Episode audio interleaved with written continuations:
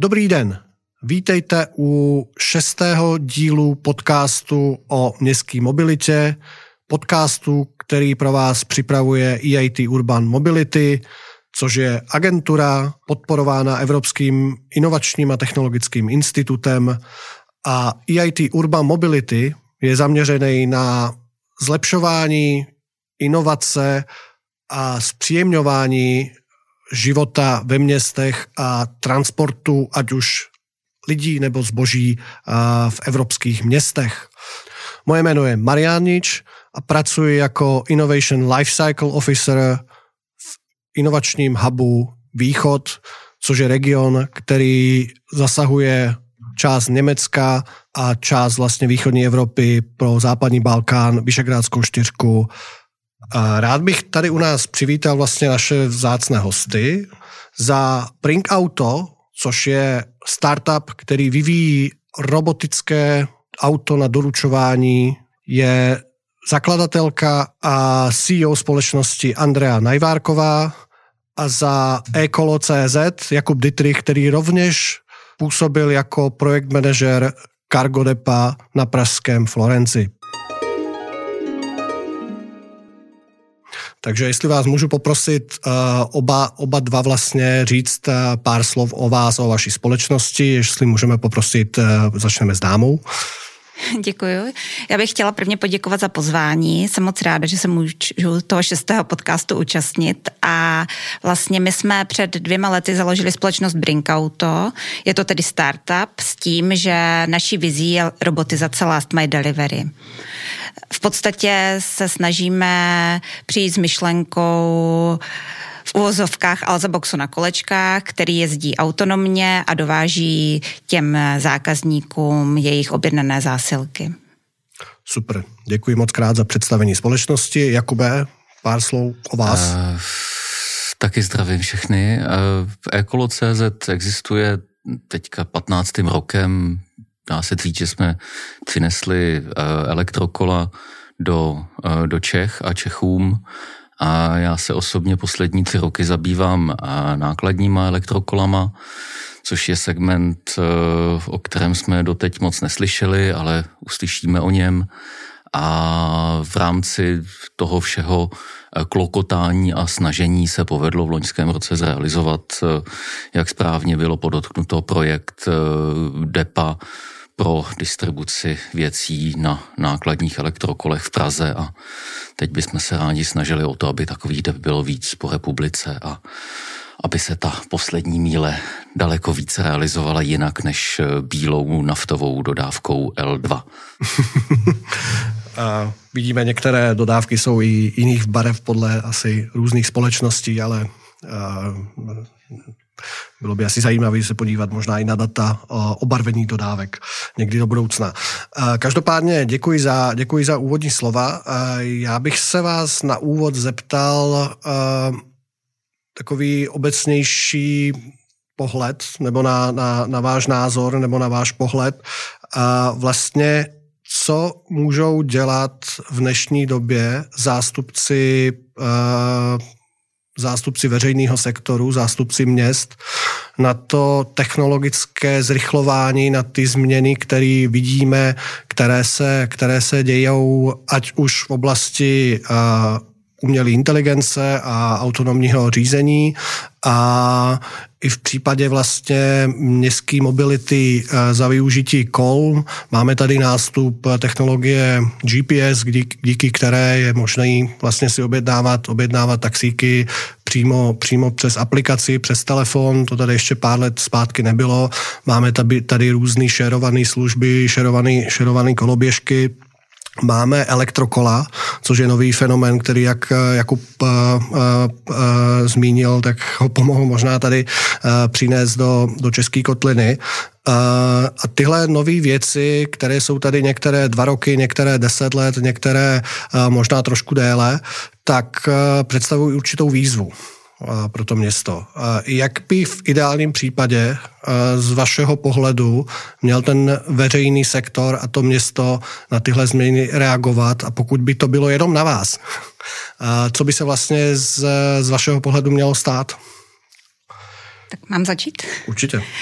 Vlastně, co se týká nás, tak nám jde o to, že ty zásilky budou vozit roboty, které jezdí autonomně. To znamená, že vlastně, co by my jsme potřebovali, je nějaká legislativa, která tuto jízdu upravuje, která zatím v podstatě v Evropě neexistuje, i když Evropská unie se snaží tady s tímto přijít a stejně tak pak eh, vlády jednotlivých států by měly tu, Evrops- měly tu evropskou legislativu ve svých zemích nějak přijmout a na základě toho si myslím, že i ty města můžou začít nějak eh, tady tuto dopravu podporovat dělat.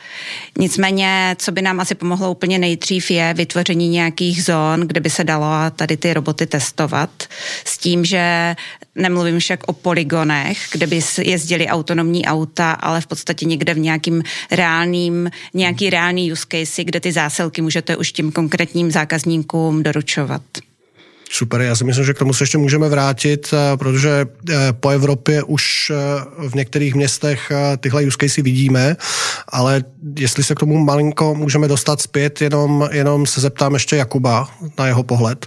No tak tady bylo vyjmenováno strašně moc různých technologií, ale vlastně co municipalita nebo politik může udělat proto, aby to město bylo přístupnější, není vůbec o technologii, je to o uvolňování veřejného prostoru, o něčem, o čem vlastně se tady jako bavíme v těch anarchistických kroužcích, ale realita a bohužel je stále stejná. To znamená umožnit jízdu na kole, elektrokole, kargo kole, kargo elektrokole, nakonec i té koloběžce, a v, toho, v tom perimetru toho um, centra nebo širšího centra města. Uh, to je bohužel trošku běh na dlouhou trať, ale a ani to, co se děje v posledních letech, tak uh, tomu vůbec nenapomáhá, naopak. Takže uh, bavím se tedy o Praze, ale já si myslím, že tady paní kolegyně z Brna a možná bude mít podobné zážitky nebo z jakéhokoliv jiného českého města. Hradec Králové nevýjímaje a ta infrastruktura je u nás eh, velmi špatná a hlavně se nerozvíjí tím směrem, kterým by měla. Takže ten západ v úvozovkách a dneska už i východ a jih a sever nám prostě ujíždí v tomto směru taktka doslova.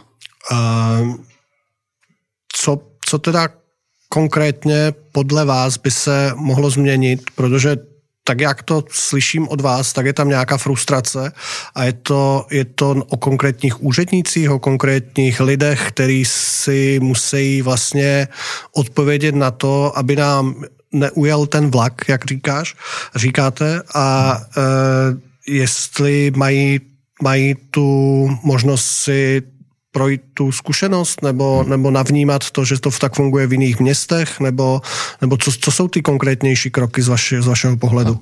Já na to teda s dovolením odpovím velmi rychle. Je to o nastavení toho mindsetu. Vy máte čtyři roky a za ty čtyři roky chcete prostě pokračovat v tom mandátu a uh, máte tady nějaké voličstvo, které na základě prostě vašich e, zjištění nebo nějakých výzkumných agentur má nějaké preference. Uh, u nás e, stále vychází to, že preference je individuální automobilová doprava, a které se vlastně potom přizpůsobují ty kroky a té politické reprezentace na radnici. A to, co tady jako naprosto zásadně chybí a teďka už je to prostě zřejmé i e, někomu méně bystřejšímu asi je určitý typ politické odvahy, který prostě se e, udál, ať už to bylo v Nizozemí, v Německu, ve Francii, e, v Anglii, kdekoliv jinde, kdy prostě ta radnice a vedle spousty populistických kroků udělala také praktický krok a, a do té individuální svobody, že můžu všude jezdit a můžu všude parkovat, nějakým způsobem zasáhla a ono na konci dne se to pak projevilo, že vlastně ti občané to kvitují s nadšením, ale prostě aktuální politická reprezentace, ať už na jakékoliv radnici většího uh, krajského města v Česku uh, není. Takže nemá, nemáme tady jediný, bohužel, uh, pozitivní příklad města, které by stavilo infrastrukturu a s tím se potom odvíjí samozřejmě všechny další aktivity, které se na ní, na ní dají podnikat, ať už je to provoz autonomního robotického auta, anebo prostě jízda dítěte do školy na kole. Když se, když se dostaneme zpátky k tomu autonomnímu řízení, můžeme jenom malinko přiblížit, existují takzvaných těch pět stupňů autonomního, autonomního řízení, tak možná jestli, jestli se můžeme pobavit, eh, váš vývoj směřuje ke kterému stupni a co to vlastně obsahuje a jak, jak se ta legislativa připravuje a když můžeme navázat na, na Jakuba, tak uh, po Evropě existuje několik pilotů, uh, které, které minimálně teda to doručování a ty, ty doručova, doručovací roboty tam už fungují. Je možný, je možný se tam inspirovat, uh, je možný se inspirovat takhle přes hraničně v Evropě. Tak určitě je možný se inspirovat v Evropě. Nicméně my trošku náš, vlastně ten náš projekt je trošku jiný. Většina tady těch robotů, o kterých jste mluvil, jsou roboty, které jezdí po chodníku. Naše idea je, že chceme jezdit po silnici, protože přece jenom si myslíme, že ty chodníky patří chodcům a ne nějakému robotu, co tam vozí zásilku. Takže většina těch robotů je menších. Aby jsme mohli jezdit po té silnici, tak eh, vlastně je potřeba změna té legislativy anebo nějaký, nějaký část města, část silnic, kde se to dá testovat. Vy jste se ptali, kde vlastně ten náš robot by měl jezdit. Měl by jezdit tak, že by tam neměl být řidič. Nicméně idea je taková, že bude teleoperovaně sledován, bude jezdit autonomně, ale v centrále bude někdo, který v případě nějaké nepředvídatelné situace převezme to řízení, protože přece jenom zatím je to jenom robot, takže a myslím si, že ten vývoj není ještě tak daleko, aby jsme mohli bez problému nechat robota jezdit po silnicích a nestarat se o něho. Co to, co to vlastně konkrétně znamená? Protože vy zmiňujete, eh, vaše firma, pokud si pamatuju správně, byla založena dva roky zpátky a eh, ještě tam nejsme, jste zmiňovala. To znamená, eh, Nemyslím jenom my, ale v podstatě si troufnu tvrdit, že žádná společnost, která vyvíjí autonomní roboty, není tak daleko, aby mohla nechat ty roboty fungovat samostatně. Ta autonomie není ještě na takovém stupni. Ani v Evropě, ani jinde ve světě. Můžeme zmínit Teslu, která zatím taky nenechá to auto jezdit samostatně. Mm-hmm. Nicméně, až bude uh, schválená teda ta, uh, ta, ten pátý level autonomie, že tam vlastně nebude muset vůbec být řidič, tak je úplně jedno, jestli ta věc bude mít uh, formát nějakého elektroauta anebo vašeho robota. Tak pak už je to vlastně Určitě. ono. Jo. No, to, to bude. Bude, no, jednou. Zmiňovali jsme tady tu, tady, tady Teslu, zmiňovali jsme, že Eh, v Evropě vlastně eh, se, se, to, ještě, se to ještě neděje. Eh, vidíme, vidíme, že jak azijské společnosti, tak americké společnosti se v technologii vlastně autonomního řízení jsou, jsou trošičku popředu vůči Evropě, když, když to přirovnám možná k ty sportovní cyklistické terminologii, tak Evropa je určitě někde v tom pelotonu, ale, ale rozhodně ten peloton nevede. Co, proč je tomu tak a jak to z českého prostředí vnímáte? Jako proč, proč, je, proč, je to, proč je to záležitost dneska víc uh, amerických a azijských firm než, než evropských a zase uh, z vašeho ideálního pohledu, co by se muselo změnit na to, abychom, abychom tu, ten, ten, tu špičku toho pelotonu dohnali? No, z mého pohledu je to tak proto, protože vlastně tam jsou tyto společnosti podporovány ze státu. Neříkám, že dostávají nějaké finanční podpo- nějakou finanční podporu, nicméně Oni se snaží tu legislativu a vůbec všechno přizpůsobit, aby mohli fungovat. Už dneska vlastně je možný v ulicích San Franciska potkat eh, autonomní auto bez řidiče. Takže troufnu si tvrdit, že jsou dál a jako určitou roli tam bude hrát i to, že ten trh v Americe i v Číně, v Ázii je větší. I vůči Evropě. Vůči Evropě. Má. Hmm. Uh, Jakub tady zmiňoval voličstvo. Uh, je, jsme dneska na úrovni ty interakce s tím, s tím robotem, s, tě, s tou umělou inteligencí, kde, kde by voliči byli schopni akceptovat to, že budou potkávat vlastně autonomní vozidla na cestách. Není to nějaký strašák, je to, je to něco, co, čeho se není potřeba bát, je tam Pomohla by nějaká kampaň možná v tomhle? Jak tady kolega říkal, je to o mindsetu, takže myslím si, že lidi si na to musí postupně zvykat. Co jsme se snažili vyzkoušet my, bylo, že vlastně v rámci zahájení provozu té firmy jsme zkusili vlastně auto s řidičem, které má na sobě něco ve stylu toho Alzaboxu s tím, že vlastně vám tu do, zásilku doveze, ale vy se s tím řidičem nepotkáte. Takže je to taková inter, interakce, neinterakce s tím dopravcem, s tím, že vlastně většina těch lidí, dělali jsme, sbírali jsme z toho data, se vyjádřila tak, že je to pro ně přijatelný a v podstatě i zajímavější, že se nepotřebují potkat s nějakým člověkem, kterým ten balíček předá. Ale je to hodně individuální samozřejmě. A je to, všechno je o nějaké zkušenosti. Jo, jestli to můžete teda rychle doplnit. Jo. A Zkušenost s tím, jak funguje elektrokolo, je nějaká velmi jako nevyslovitelná.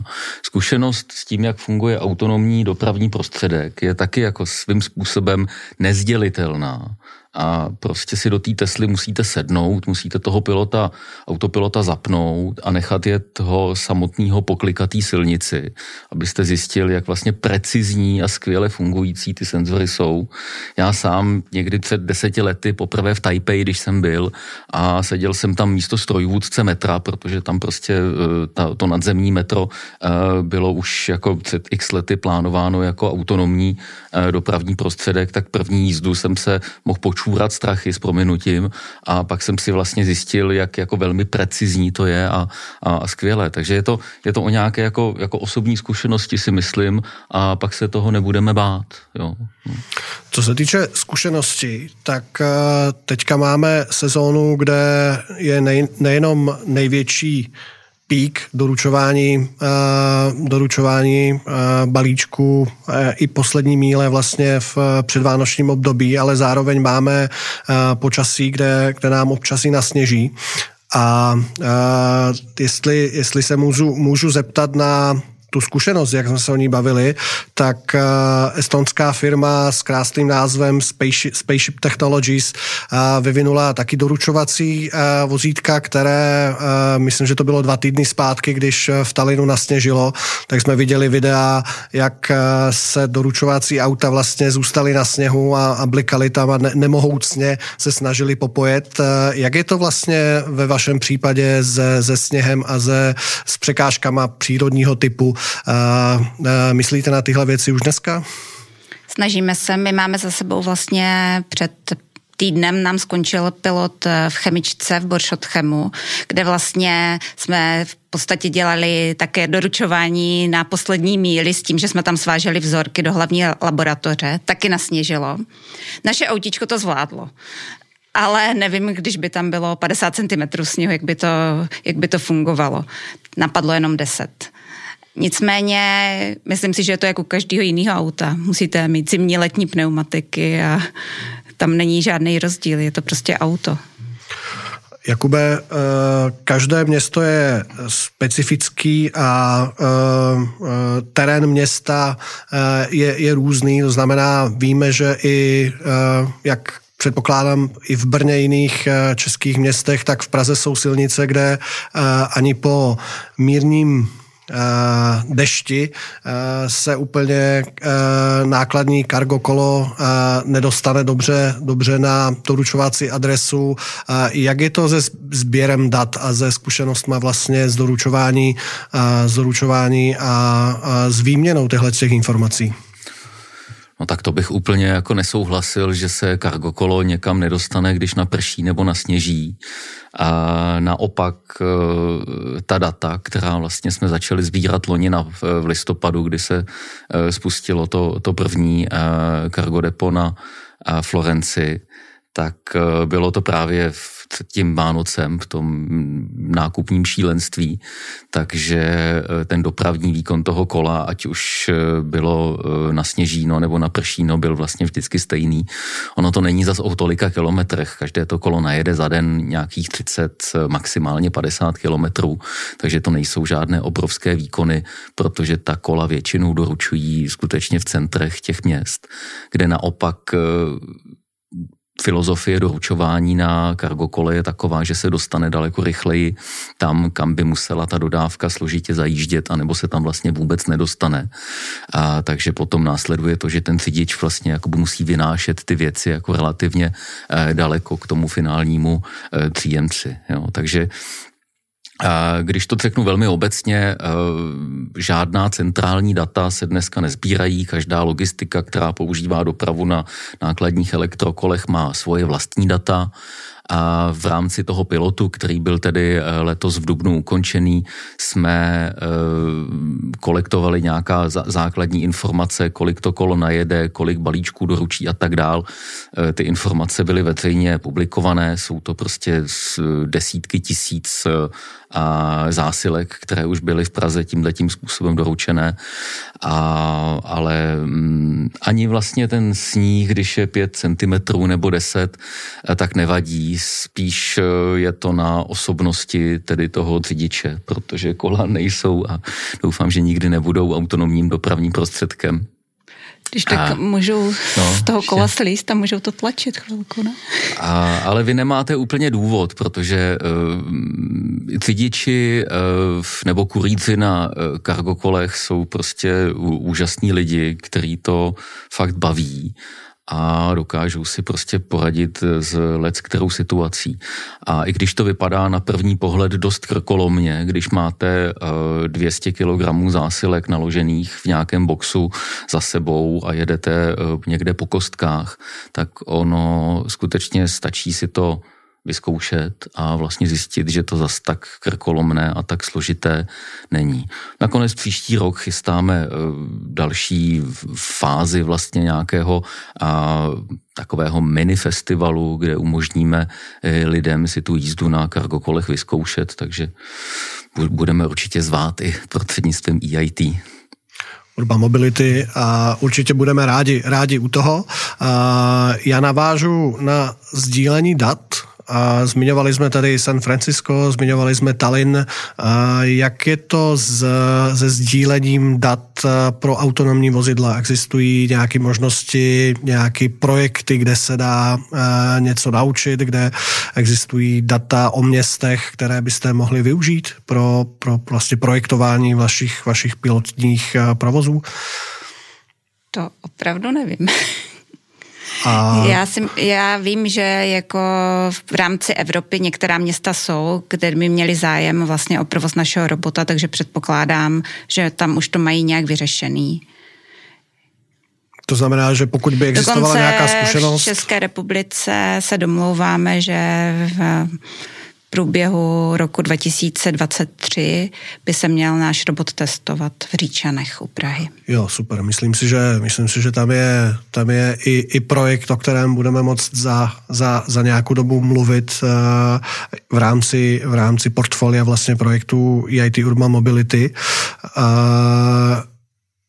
Zeptám se ještě na jednu věc uh, v souvislosti s, s oběma způsobama doručování a to je eh, vaše, vaše autonomní uh, vozy budou, předpokládám, elektrický, Přesně čistě tak. elektrický a stejně jako v případě cargo bikeů, cargo uh, tak je tam i nějaká, nějaká starostlivost o, o, o baterii. Uh, existují možnosti, jak samozřejmě ty baterky vyměňovat, nebo, nebo jak, jak, jak nabíjet, uh, jak teda doručování, doručovací vozidla autonomní doručovací vozidla nebo v případě cargobajku je potřeba určitě i myslet na to, kde se ty, kde se ty baterky budou nabíjet. To znamená, máte s tímhle nějakou zkušenost, nějaké předpovědi vlastně, jak tomu uspůsobit ten itinerář a jak, jak, jak tomu zaškolit eventuálně ty lidi?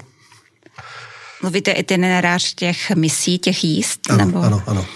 A to vlastně ten dojezd je tam tak velký, že vlastně během toho dne není potřeba to, toho robota nabíjet a vlastně po skončení těch, té rozvážky ho stačí nabít, takže tam takže není skutečně prů, to bude poslední míle a v rámci té poslední míle ne, se, se nebude, nebude vlastně potřeba řešit vlastně nabíjení, nabíjení uh, baterek. Možná bych upřesnila, my opravdu taky chceme řešit last mile delivery jenom ve městech, nechceme jezdit někde venku z měst, takže díky tomu vlastně ten dojezd není potřeba tak velký. Super. No já už jsem tady zmínil eh, rozdíl mezi autem nebo klidně i motocyklem a, a kolem nebo elektrokolem je, je, je v tom, že elektrokolo, i když není elektro, tak je to stále ještě kolo, takže se na tom dá dojet. Sice jako eh, samozřejmě cargo kolo a s těžkými zásilkami pak jako dá trošku zabrat tomu řidiči, když tam nemá tu asistenci toho elektromotoru, ale jde to. Na rozdíl od vybité Tesly, která prostě může zůstat stát, nebo jakéhokoliv jiného elektroauta. Já jsem sám elektromobilista, takže samozřejmě už se mi to několikrát stalo, že jsem zůstal prostě stát vybitý u Pangateu a blbě se to tlačí, to auto. Takže vždycky jako mám rád to vybité elektrokolo, že se na něm dá dojet. Nicméně s bateriemi je to tak, že e, obě ty depa, protože už máme v Praze druhé depo teďka, e, mají nabíjecí stanici, pro elektrokola, takže e, ta kola se typicky nabíjí přes noc, taky stejně tak jako jakékoliv jiné a dopravní prostředky na elektriku nebo třeba elektroauta. A pak vlastně jsou schopny a celý den fungovat. U elektrokol obecně, u Cargo nevýjímají, je to jednoduché s nějakým takzvaně hotswapováním baterie, takže většina logistik má více baterií k tomu jednomu kolu. V okamžiku, kdy tam ta kapacita poklesne na nějaký 30%, tak už se i obecně snižuje v podstatě výkon toho motoru, tak snačí jenom jako při té obrátce toho kola, to znamená kurýr, kurýr vysypal všechny zásilky příjemcům, vrací se zpátky do depa a zatímco si napípává další zásilky, zásilky, dává si je do korby, tak eh, si v průběhu toho vymění i tu baterku za čerstvou a tu stávající baterku dá na nabíječku nebo do nabíjecí stanice. Takže je to velmi, velmi jednoduché, velmi rychlé a vlastně mm, zcela bezproblémové. Nějaká typická autonomie, už jsem to tady zmiňoval, eh, je někde do těch 50 kilometrů. Jsou eh, jisté logistiky, které jsou, kde mají velmi aktivní kurýry a ti berou i zásilky na, na delší cesty, takže eh, nebylo, byly tam i nějaké záležitosti typu 80-85 km za den, ale to je víceméně výjimečná záležitost, kdy vlastně zajížděla ta logistika dál od toho centra. Zmiňovali jsme, zmiňovali jsme vlastně způsoby, způsoby doručování. V poslední době a i díky některým startupům v České republice se nám mění, mění vlastně to portfolio toho zboží, nebo v případě, v případě vlastně v případě jídla nebo, nebo uh, doručování nejenom zboží, ale doručování, doručování vlastně i, i food delivery.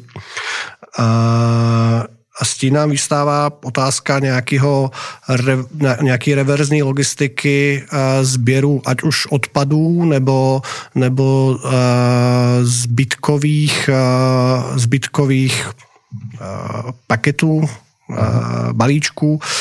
Jak vlastně ve vašich scénářích uvažujete o tom, že by, že by vaše autonomní vozidla Stejně jako jste zmiňovala Alza Boxy, by, by, by mohly fungovat i jako pro sběr, sběr vlastně některých typů recyklovatelných odpadů, dejme tomu. Je to určitě dobrá idea a myslím si, že dává smysl. Nicméně my jsme zatím na začátku, takže eh, v podstatě, když bychom už opravdu začali jezdit a těch aut bychom měli víc, tak si myslím, že jak jste zmínil, tady, ta, tady to zpětné vybírání zásilek nebo nějakých odpadů dává smysl. Ale ještě to nemáte jako někde v itineráři ne, vašem?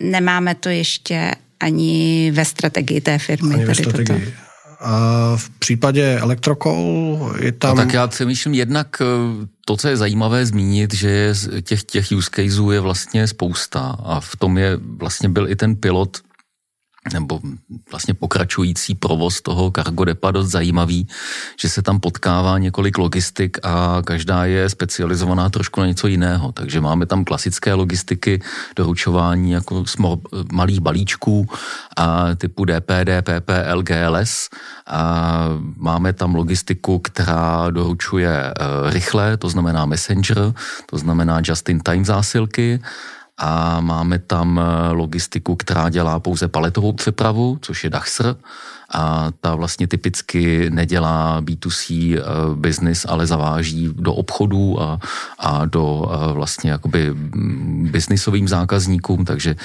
ty vlastně dopravují na paletách, pak se tedy vrací ta paleta zpátky, na které je to zboží doručené. A nicméně nejsou tam nějaké recyklované obaly a je tam velmi zajímavý případ Rohlík.cz, který, e, jak už vlastně je známo, kompletně přechází na dopravu prostřednictvím elektromobility, takže vedle flotily Elektrokol, který dneska má 20 e, jsou to takové tříkolky, které vlastně v rámci jakoby svého vnitřního uspořádání toho nákladového prostoru jsou schopni udržet takový ten HACCP e, řetězec, kdy vlastně jakoby i chlazené potraviny nejsou vystavené nějakým změnám teplot, takže z toho centrálního skladu až k tomu spotřebiteli se to dostává v kontrolované teplotě a rohlík vlastně vedle toho nasazuje teďka e, elektro e, mini dodávky po celé, po celé republice. Zmíněno, že Takže má, máme tam zhruba. Přes, bude, jich, bude jich spousta. Já v té, v té samé dodávce já jezdím, takže musím říct, že je to skvělý stroj, byť je to čínský stroj. A takže v rámci Cargodepa je spousta, spousta různých jakoby možností, které tam jsou. Co já tuším, tak určitý typ jídla, třeba odáme jídlo, což je jeden z partnerů toho druhého depa, které se otevírá na na Smíchově, tak používá systém rekrabičky, to znamená nějakého obalu na, e, na jídlo, který se dá vlastně zálohovat a nějakým způsobem vyměňovat potom s tím kurýrem, aby nedocházelo k tomu e, odpadu, takže tohle to určitě bude e, probíhat i v rámci doručování na, na kargokolech, ale zatím dáme jídlo není spuštěno, takže nevíme. Když jsme slyšeli ty vlastně různé typy logistik a scénáře, které uvádíte vy na vašich stránkách, tak eh, typicky dneska ve strategii eh, je to, je to doručování eh, zboží, není tam zatím ještě jídlo, neuvažujete, neuvažujete jak jste ani zmiňovala, teda o tom, o tom, o té reverzní logistice. Jak zmínil tady kolega, tak eh, určitě zajímavé doručování jídla, nicméně to musíte mít ty boxy upravený. Takže musí udržet určitou teplotu. Takže zatím o tom neuvažujeme, nicméně, nebo uvažujeme o tom, ale víme, že zatím jako tady s tímto eh, jezdit nebudeme ze začátku. Leda, a, že, a že ten bys... typický scénář teda bude...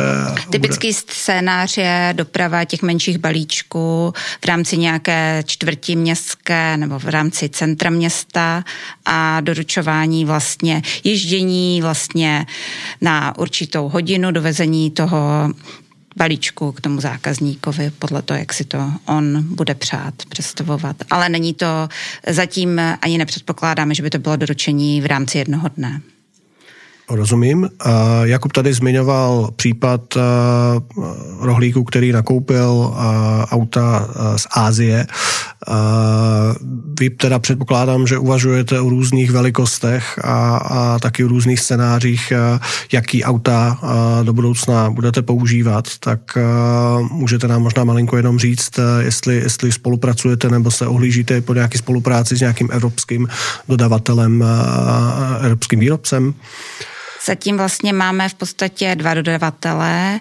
Jedna z nich je česká firma TPC Industry, která nám vyrobila ten první podvozek a jak zmínil Jakub, eh, že vlastně se rohlík vozí auta z Ázie, tak my máme jednoho robota také z Ázie. Jasně, a, a, a do, budoucna, do budoucna teda vidíte i v Evropě potenciální, potenciální partnery, který by vám ať už ty podvozky nebo ty, ty, ty samotné vozidla mohly... mohly My bychom rádi zůstali v Evropě, takže a úplně ideálně v České republice. Takže zatím bychom se rádi spolehli právě na to TPC Industry. Pokud zůstaneme v České republice a, a Eh, software, který vlastně je potřeba k autonomnímu řízení. A vidíte tady infrastrukturu a ostatní společnosti, možná i konkurenční, který, který uh, vyvíjí podobné, podobné mechanismy a, a, a jsou, jsou, drží krok vlastně s tou, s tou, s tou špičkou ve světě, nebo jak byste to, jak byste to charakterizovala? V České republice, ano. myslíte? V České republice v podstatě vývoj autonomie dělá společnost Roboauto, s kterou my spolupracujeme. Jinak o jiné další konkurenci nevím. V případě výroby, výroby vlastně uh, cargo kol máme nějaký, nějaký zástupce uh, ze střední východní Evropy nebo, nebo z České republiky přímo? Hmm. Bohužel no, Cargo kolo je vlastně jakoby z větší části komponent jízdní kolo. Ten rám je jiný, rám je uspůsobený na převoz nákladu, a nicméně rávky, hazovačky a takové ty motory, displeje a tak dál jsou stejné jako na klasických kolech či elektrokolech. A tady se bohužel bez Ázie absolutně neobejdeme. E, jízdní kolo se nedá dneska vyrobit bez toho, aniž by se používaly díly, které jsou vyrobeny v Číně, ve Větnamu a v dalších eh, azijských zemích. Ehm, vzhledem k tomu, že eh, už je tady dva roky eh, jakási výrobní krize daná tou pandemí, tak vznikají jakési investice, ať už těch velkých hráčů typu SRAM, Shimano a tak dál, i mimo tu Ázii a, ale ono to nejde zas tak rychle, takže uh, ještě dneska se vlastně musíme na dodávky z Ázie spolehnout. Uh, samozřejmě skoro všechna uh, elektrokola nákladní nebo už i obyčejná jsou montovaná tady. Existuje totiž cosi jako antidumping na dovoz jízdních kol a elektrokol z Číny, takže fakticky ty hotové produkty se skoro dovést nedají, a, ale ta montáž probíhá z těch, z těch čínských věcí. Nakonec, když se koukneme na litiové baterie, tak vlastně všechny ty články, ze kterých jsou ty litiové baterie, jsou poskládány, tak vlastně mají původ e, v, v Číně, ať už jsou to články značkových výrobců nebo, nebo těch neznačkových. Takže tady si moc nepomůžem. Nicméně, co se týče těch samotných výrobců e, Cargocol, to jsou ve směs eh, evropské firmy, dneska velmi dobře zafinancované, protože je jasné, že Cargo Kola mají před sebou eh, obrovskou a zářivou budoucnost, takže a vlastně eh, koupit dneska elektrokolo je ne úplně jednoduché, protože se na to čeká asi tak jako na, na nové auto několik měsíců. Je třeba přesně specifikovat tu objednávku, je třeba složit nějaké peníze a pak čekat relativně dlouhou dobu na tu dodávku a je to taky dané tím, že probíhají tady nějaké subsidies, to znamená financování ze strany eh, ať už celých států nebo určitých municipalit, eh, které tímto deklarují, že si přejí, aby část těch zásilek přešla z těch aut eh, na ta kola. Jo. Děkuji, děkuji za tenhle ten hled do, do uh, biznisu s elektrokolama. Já se ještě malinko zastavím k tomu, k, k, obecně k robotizaci, k automatizaci a k využití vlastně uh, umělé inteligence uh, na Eh, konferenci Eastlog. Eh, jsme myslím, že i spolu s Jakubem byli eh, na exkluzi jednoho skladu, jednoho z největších retailerů v České republice, kde padl dotaz na vlastně nějaký automatický odbavování palet přímo ve skladu, kde odpověď byla, že ten, ta lidská zkušenost, ta lidská manipulace vlastně těch lidí pracujících v tom skladu ještě není na pořadu dne a to z důvodu různého poškození, dejme tomu, těch palet, nebo, nebo vlastně tím nakládáním, že naučit to v úzokách robota by bylo strašně nákladný a vlastně ten efekt a ta efektivita se tam zatím ještě nevidí. Jak to vidíte, když to udělá přeneseně, jako eh, za, za poslední období eh, vlastně stát se kurýrem eh, se stalo, se stalo díky pandemii a díky tomu, že vlastně ta, ta poslední míle se stala práce vlastně eh, kurýra je, je dneska, dneska i finančně celkem zajímavě ohodnocena a, a lidi nejsou. To znamená, eh, kdy se mají začít ty lidi, kteří začali novou kariéru bát, eh, že, jim, že, že tu práci, práci nebudou mít díky tomu, že to už bude doručovat jenom robot. V jakým časovém horizontu to, to odhadujete? A možná se ještě jenom teda dotknu toho, ta interakce lidská pro to, pro to doručení je asi nějaká součást, nějaký zákaznické zkušenosti, ale, ale vy jste zmiňovala teda, že těm lidem, lidem to zatím jako nechybí podle těch vašich studií. Tak uh, uh, jaký jsou ty data z toho, z těchto těch vašich zkušeností a vašich dosavádních uh, pilotů? Já samozřejmě nevím, jestli to bylo i díky pandemii, že se lidi nechtěli potkávat. Nicméně ne, dávalo jim to větší smysl, protože v podstatě oni vidí tu zásilku, jak k ním přijíždí a pak přijdou před dům, přijede tam ta, ta auto a vyzvednou si zásilku, nemusí čekat. A dává to smysl i vlastně těm kurýrům, protože eh, co jsme měli rozhovory s lidma, kteří takto pracují, tak říkali, že většinu času tráví tím, ne dovozem zásilky, ale tím, že hledají toho zákazníka že tam není a že na něho čekají. Takže si myslím, že tady to, tyto jako data jsou vypovídající. Chápu, že pro někoho vozit zásilky může být zajímavé a určitě si nemyslím, že do roka, dvou nebo ani do pěti let eh, tato práce bude nahrazena roboty. Na straně druhé si myslím, že pro spousta lidí to není úplně zajímavé jezdit po stejné trase a rozvážet zásilky, takže v podstatě ty roboty by měly umožnit, že se můžou věnovat něčemu jinému v rámci už té nějaké dovážkové zásilkové společnosti. Jak jsem zmínila, vždycky je tam potřeba nějaký člověk, který to tam bude řídit, bude mít nad těma robotama kontrolu, eventuálně bude ty procesy nějak vylepšovat automatizace v případě, v případě městského cargo depa, a jaké jsou možná vize nebo, nebo a, možnosti, kde tam zefektivnit a, My jsme logistiku?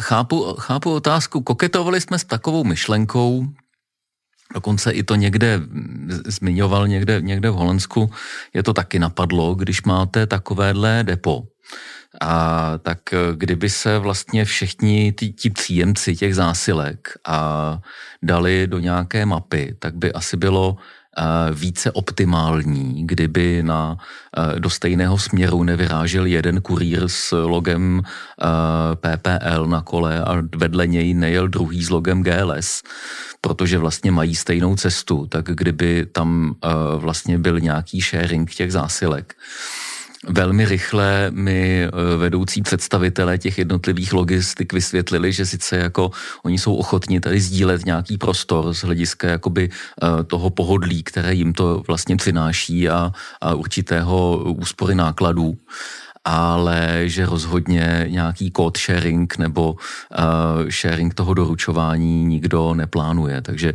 samozřejmě softwarově by se to dalo nějakým způsobem pojmout, uh, že by se uh, vlastně jakoby ten, ten seznam těch denních zásilek uh, zpracoval uh, v nějakém vel, vel, velmi jednoduchém procesingu a tím by se jako zoptimalizovala a ta doprava, ale asi by to úplně nefungovalo. Nehledě na to, že každá z těch dopravních firm nebo doručovacích firm také jako dbá na to, aby ta zkušenost toho příjemce, toho zákazníka s tím byla a, perfektní, proto prostě oni si školí ty kurýry, dávají jim nějaké oblečení a, a tak dál. Tak tohle to v tom případě, kdyby vlastně všichni byli takzvaně white label, uh, úplně, uh, úplně nefungovalo. Jo.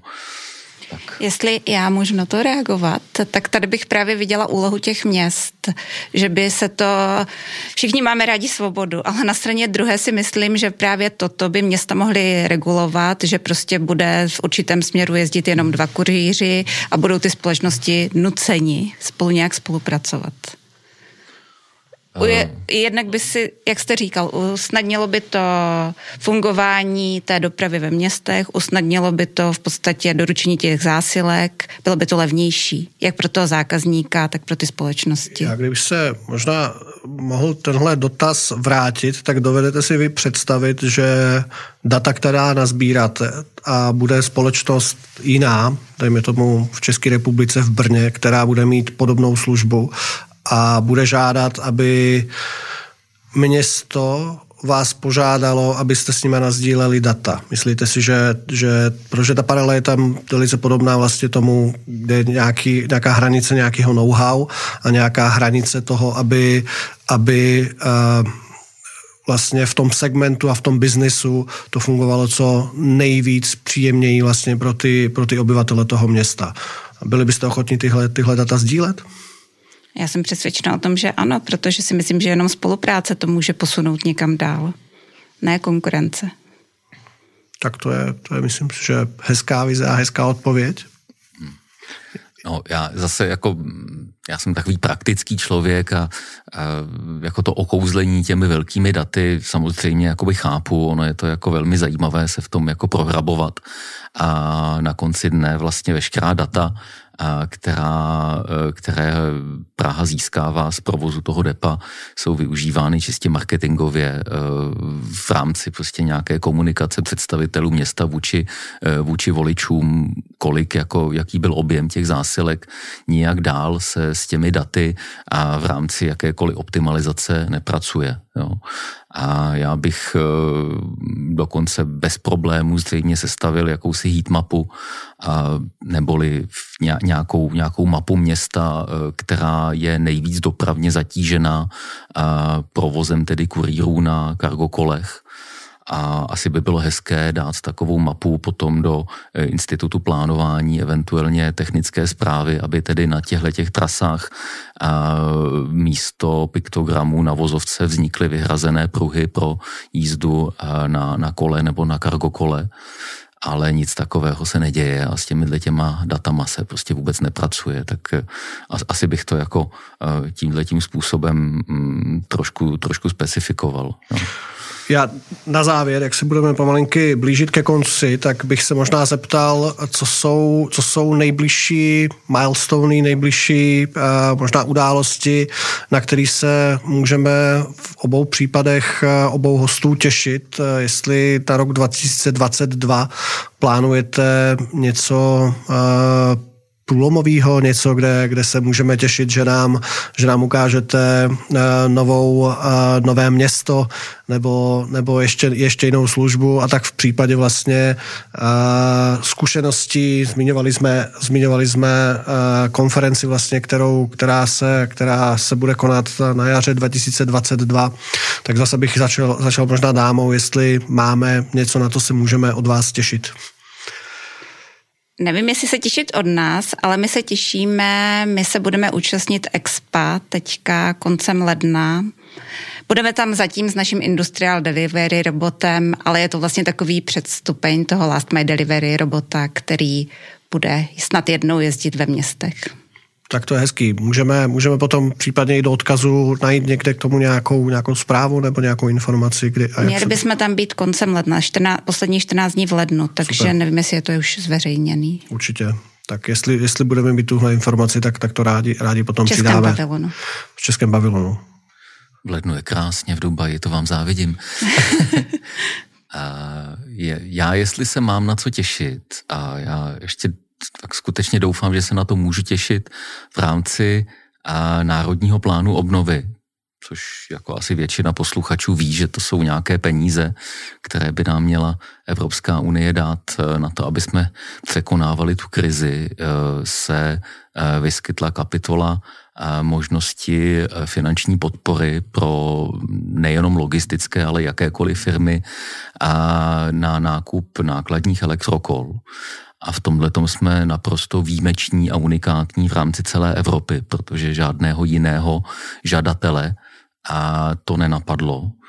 Bohužel tam teďka ze strany eh, odpovědného ministerstva eh, probíhá určitá rezistence vůči eh, tomu, vůči vypsání mm, toho finančního, té finanční podpory, té dotace dělám proto všechno možné, aby se to povedlo. Tak uh, doufejme, že se to skutečně povede a už by, se, už by to mělo být tuším v, první, v prvním nebo druhém čtvrtletí příštího roku, kdyby uh, bylo možné uh, až tuším tisíc je tam cargokol si koupit s jakousi podporou ze strany, ze strany Evropské unie. Takže tohle, když se povede, tak se vlastně jakoby dostaneme s pravěku do nějakého e, novověku, protože zatímco v, v porovnání s Německem, kde dneska v rámci celého trhu e, nákladních elektrokol e, nebo elektrokol dělají nákladní elektrokola okolo 5-6%. U nás je to zatím tuším 0,01%, protože jich tady bylo prodáno pouze několik desítek, ani ne stovka snad. A tohle to by ji pomohlo. Tak to je jedna věc, na kterou se těším a potom, pokud eh, tedy a tady bude podpora EIT Urban Mobility a dalších partnerů, tak bychom se mohli těšit někdy uprostřed května na akci pro veřejnost spojenou s nějakou konferencí, která by čistě byla zaměřena na, na ukázky možností nákladních elektrokol. Vy s tím nemáte žádnou zkušenost, tak to by eh, určitě vás taky pozvem a, a vlastně kohokoliv, koho to zajímá, jednak vědět, jak to funguje a jednak se na tom i projet určitě. Přijdu ráda. Děkuju. Děkuji naším, našim dnešním hostům.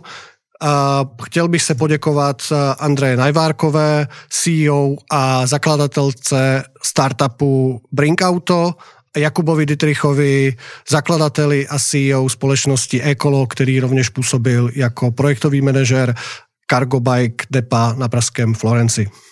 Vy se taky mějte hezky www.cargobike.cz, tam jsou všechny namalovaný, vyfocený ty kola. Kdyby náhodou někdo nevěděl, jak to vypadá. Děkuji za pozvání. Děkujeme.